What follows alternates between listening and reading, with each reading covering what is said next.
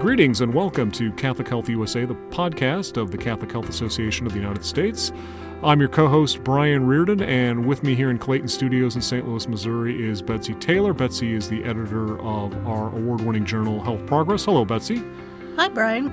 Good to see you again. Uh, so, this episode, we're going to uh, go a little bit deeper on the current issue of Health Progress, which uh, is around the environment. And maybe you want to just share a little bit with our listeners on some of the topics that we covered in this current issue? Sure. Um, it was a really interesting um, issue because it gave us an opportunity to really look at what Catholic healthcare systems were doing around the nation. Um, when it came to environmental work, uh, it it's great to see that um, some of our systems are really taking um, sort of good hard looks at what their systems have been doing and really setting ambitious goals for the future to uh, curb waste, improve their energy use, um, and like so much of our work, um, they're really trying to tie their environmental work to health equity issues and make sure that the choices that they're making benefit the whole of their communities. Yeah, and I think for um, this episode, we really wanted to focus more in on that last piece around health equity. And the topic really is in, around environmental justice and global efforts to improve uh, the human condition particularly as it relates to, uh, again, the healthcare that our members provide and, and their work in uh, underserved communities. Uh, as I mentioned, this topic is featured prominently uh, in our current issue of Health Progress, so check that out. You can read it online at uh, chausa.org. And this topic also relates very closely to our initiative called Confronting Racism by Achieving Health Equity. Uh, it was a year ago, actually, this month, that we reached out to our membership and asked them to sign the pledge. It's the initiative is also known as We Are Called. And so I think this really relates to, again, a topic that's been uh, in the news a lot around uh, the environment and the, the sort of code red alarm that the UN put out back in August and our work around addressing health disparities. So with that, let me bring in my our two guests here. Uh, our first guest is Laura Anderko. She serves as the co director for the Mid Atlantic Center for Children's Health and the Environment at Villanova University. Welcome, Laura. Hi, Brian. Glad to be here. Great to have you. Our other guest is Susan Barnett. She is a former network news producer for ABC News Primetime Live 2020 and Dateline NBC, and she now specializes in media communications and advocacy for not for profits. She is also the founder of Faiths for Safe Water, and she is the author of Water, Sanitation, and Hygiene. Uh, the Vatican Health, Catholic Healthcare take leadership roles in the WASH work. We're going to learn a little bit more about that. But Laura, I want to start with you. You wrote a great article uh, in this issue about the environment and environmental justice. Um, can you kind of start us off by explaining, you know, give us a little background on what environmental justice is and how the movement began? Yeah, well, um, overall, environmental justice really means that everyone has a fair chance of living the healthiest life possible. And the EPA's definition, which goes way back, has really been um, sort of the cornerstone of the work that's gone on in the past and now. And they talk about the fair treatment and meaningful involvement of all people. Um, and uh, fair treatment means that uh, no group of people bear a disproportionate burden um, meaningful involvement means that people are at the table in the very beginning of any planning of uh, placement of an industry, um, was one example, and that um, their voices are heard.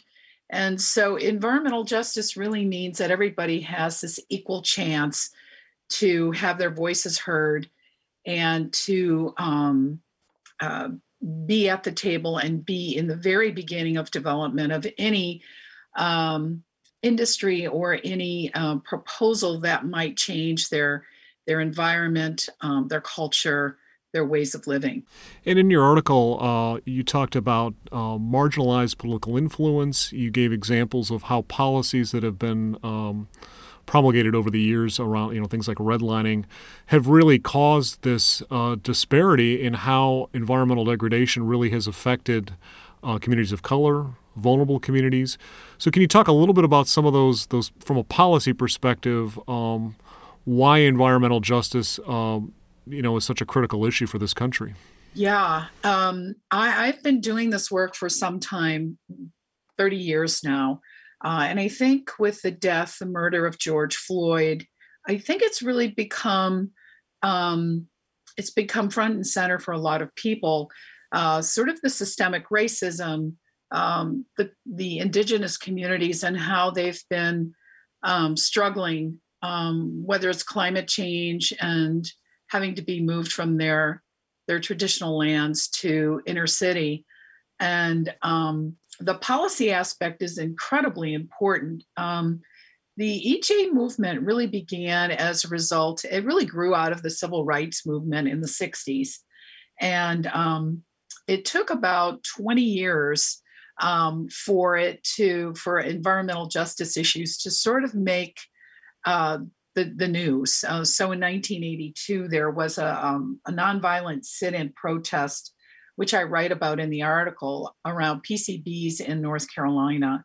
And while this movement really wasn't successful in keeping the landfill from being put into this poor community, um, it really did help um, the EPA uh, move towards environmental justice um, uh, in the 90s uh, when President Clinton um, wrote the executive order uh, 12898 that really um, uh, required agencies, federal agencies, to integrate EJ issues into the work that they were doing. And so, um, even though the EPA was established in 1970, it took another 20 plus years for it to really recognize the importance of uh, justice issues um, and how it impacts public health. Um, and Laura, I just want to acknowledge you've referred to EJ a couple of times, and I'm sure our listeners have probably picked up on this, but that's just shorthand for environmental justice. Yeah. Um, Thanks. And Susan, um, I wanted to talk to you about uh, the work that you've been doing. Um, we know um, that you've been working on issues um, that are global in nature. Uh, in the article that you wrote for Health Progress, we uh, hear a lot more about the Vatican's Water, Sanitation, and Hygiene Initiative, uh, which is known as WASH. Could you tell us um, more about what WASH is all about um, and some of the basics of how it's working? Or not working, as it were. um, sure. Uh, let me tell you, let me start with a story. A few years ago, I had the opportunity to travel with a small NGO to Ethiopia.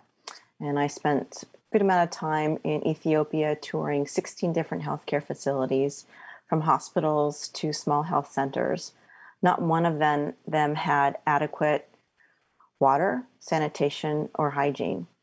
Um, I met women who routinely lost a child in childbirth. Think about that. That's something that's an absolute tragedy here. And I'm not I'm ashamed to say that I actually became surprised when a woman hadn't lost a child in childbirth. Hundreds of thousands of babies and women would lives would be saved every year if there was adequate safe water, sanitation and hygiene, meaning healthcare providers, midwives, nurses, doctors could adequately wash their hands at points of care. We should all be shocked by that. When we talk about health equality, it's impossible without water. And um, and so, uh, talk us through the um, the work that the Vatican's doing on this issue. Yes, um, and this is very important work.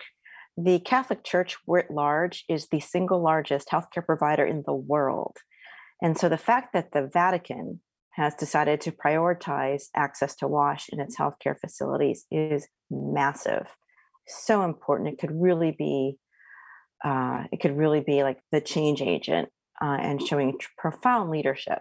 So, what happened was the Dicastery for Integral Human Development, led by Cardinal Turkson, decided to prioritize this. They reached out to uh, bishops in low income countries, low resource countries, and 23 I'm sorry, bishops responded in 23 countries wanting to be part of this pilot project to get WASH in healthcare facilities. And so assessments were done in 151 facilities. So we know where the problems are, where the needs are, what can be done more immediately with little to low cost, and what requires funding to bring about greater improvements. Now, this is a pilot project. It's not the end, it's the beginning. And uh, but it's it, but it's spectacularly valuable because it truly could be transformative when it comes to human health. and we're not talking about giant investments here. I mean, sure, there are some projects that cost more than others, but even a small investment in WASH will address basic needs that can literally change lives for the better.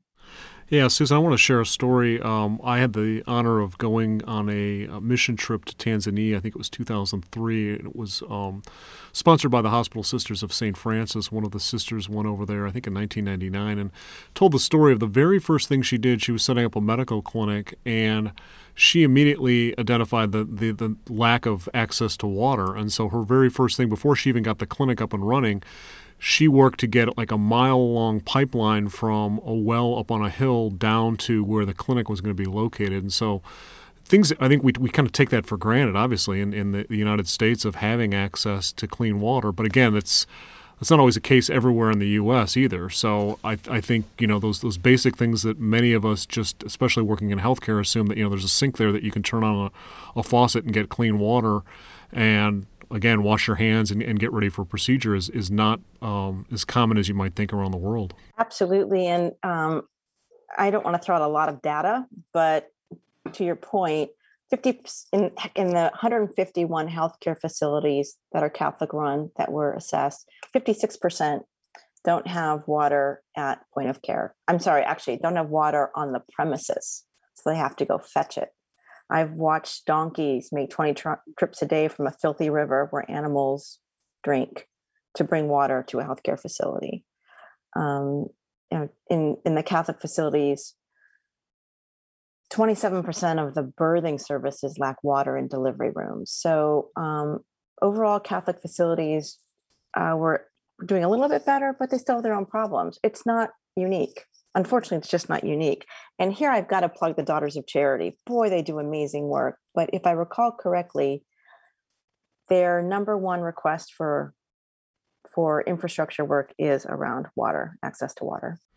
And laura here in the united states um, what do you see the role of, of catholic healthcare doing to address environmental justice. So we, we talked a little bit about obviously the, the international aspect, and I think some of our, our members of CHA do support different projects. Uh, I know we're, we're supporting uh, the WASH in, in Haiti, and I think uh, uh 10 dioceses there. But what do you see some of the role for our members doing in, in addressing some of the, the disparities uh, that come about from uh, the environment here in the U.S.? I think one of the, the best programs CHA um, is involved with and has actually been a leader with is the Community Benefits um, Program, which is a requirement of the Affordable Care Act and I know Julie Trocchio leads that up as director. And um, uh, CHA has been really leaders in helping hospitals get beyond the assessment phase and moving it into communities in a way that addresses environmental um, exposures, improving environment. And, um, you know, the website has phenomenal um, case studies and examples that I share with my students um, every semester. So it's, um, I think that building on that um, is important. I know that, you know, um, Catholic hospitals have historically um, taken in those who don't have health insurance, need care. But I think looking at that link between the environment and health uh, the Community Benefits um, Initiative really has um, great potential and really strong impacts already. So I, I would encourage folks to check that out, um, uh, particularly if they're in institutions that are looking to, quote, become more green.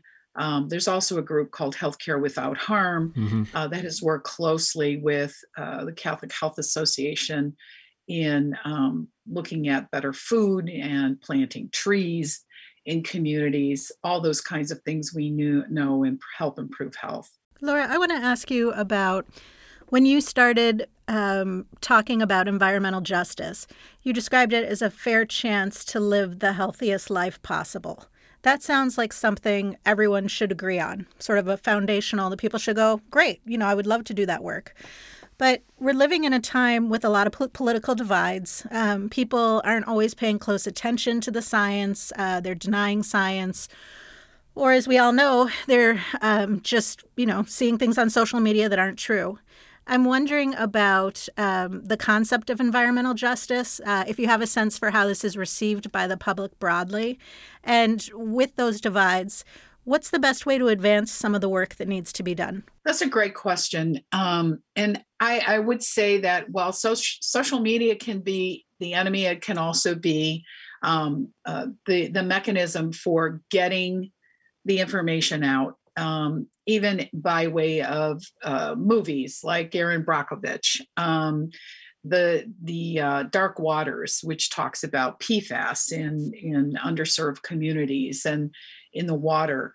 Um, I believe that. Um, and, and, I'm a scientist, but I believe the science can turn people off. It's sometimes not translated in a way that's meaningful to people and we need to reach people where they're at and um, we need to talk about for example asthma almost everybody knows at least one person with asthma and so if we begin talking about or or eat fish if we begin talking about the links of the environment with uh, some of the things that we have to do like breathe um, you know and susan talked about drinking water um, people need to appreciate that there are communities such as Flint um, that don't have the basic needs.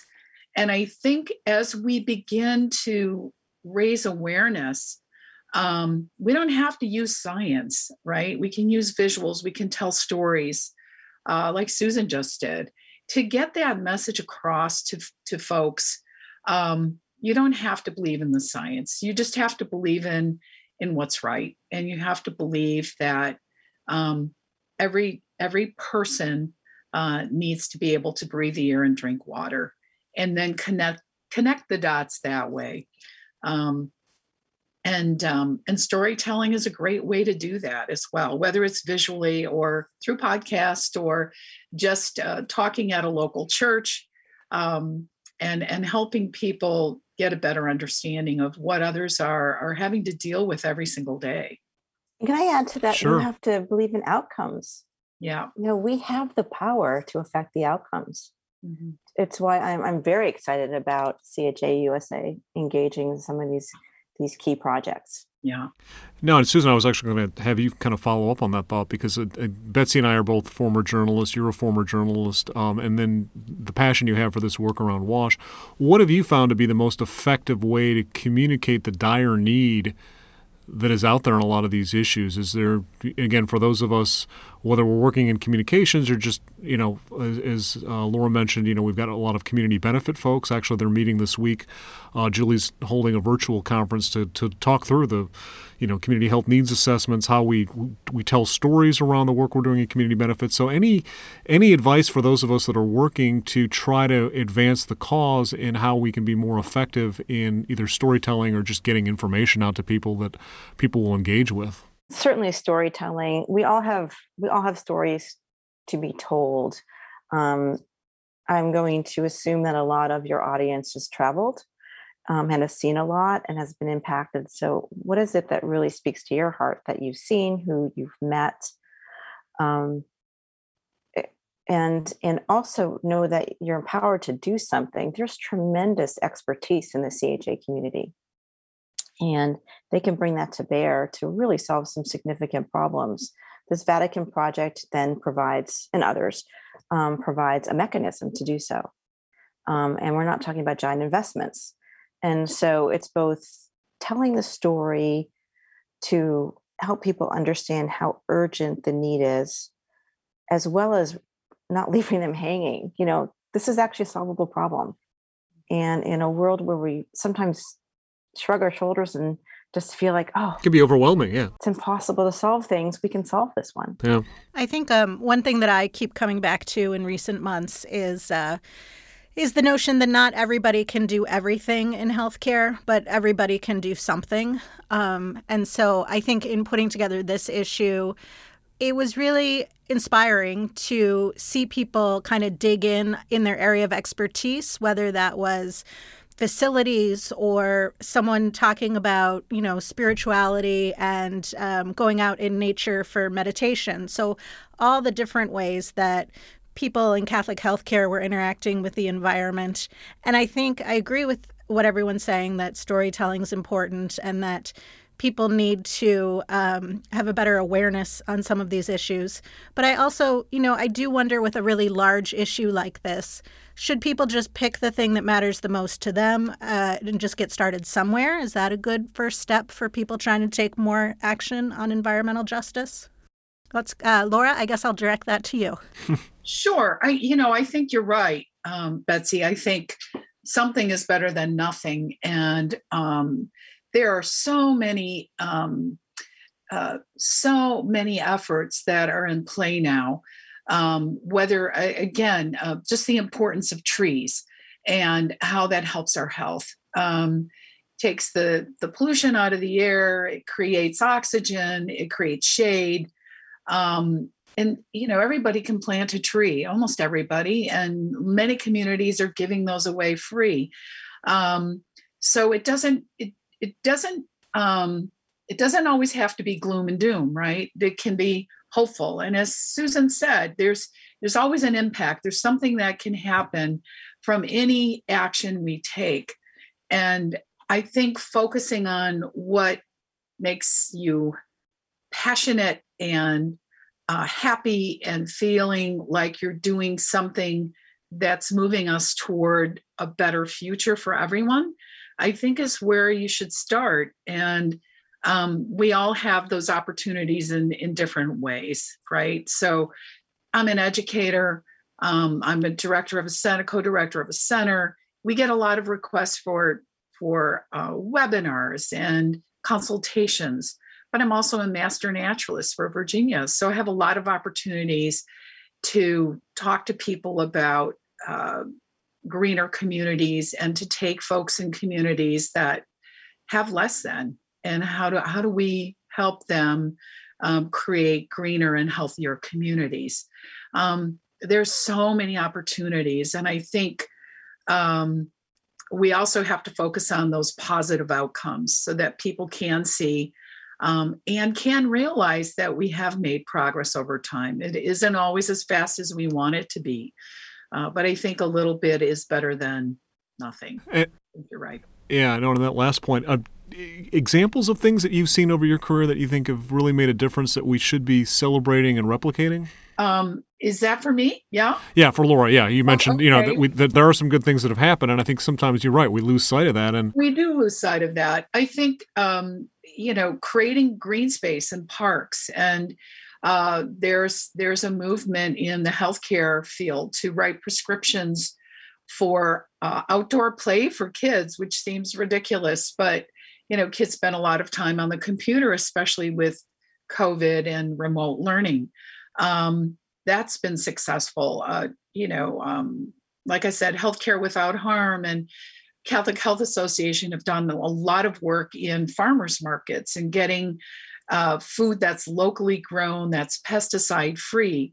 All of that makes a difference. And um, advising parents and families, um, either one on one or in large scale um, town hall meetings about the quality of their water and how to reduce the pollution, um, how to make schools healthier for kids so that there's less mold and uh, less PCBs and the caulking and better ventilation with the HVAC systems. You know, this is all happening right now and it's very effective and people are embracing it.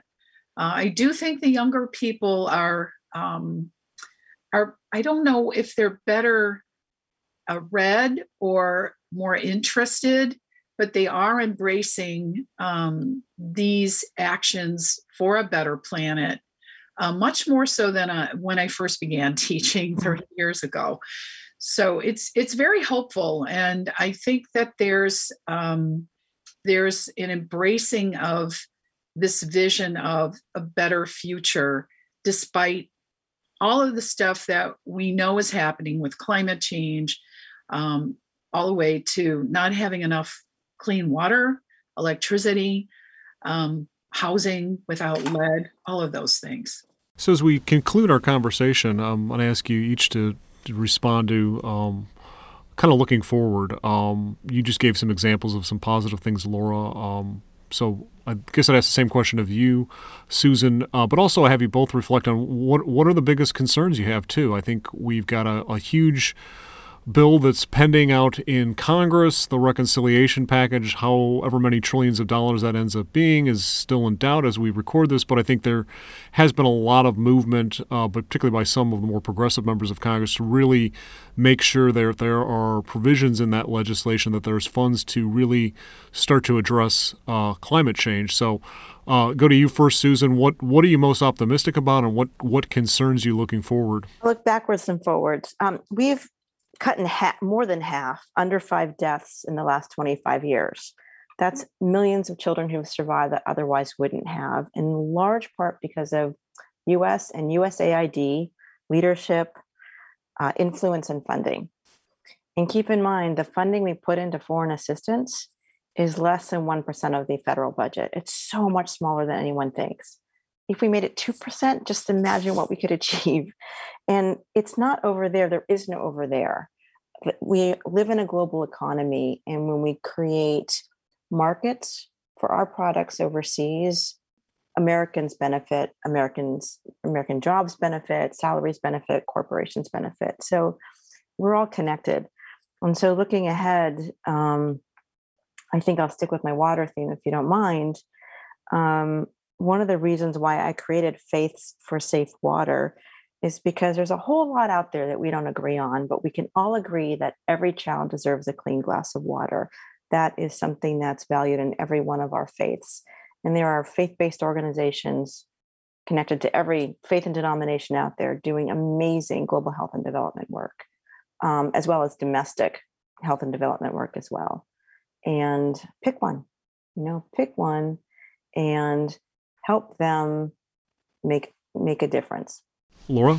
Yeah. So um, I'm a bit of a policy wonk, and um, I uh, agree that this uh, reconciliation legislation, the infrastructure uh, legislation is super important to moving us towards uh, uh, environmental equity and um, there are things in the, the bills uh, that um, improve schools, um, the infrastructure of schools, and the um, um, air quality of schools, as one example. I'm worried about what's going to be cut from this bill.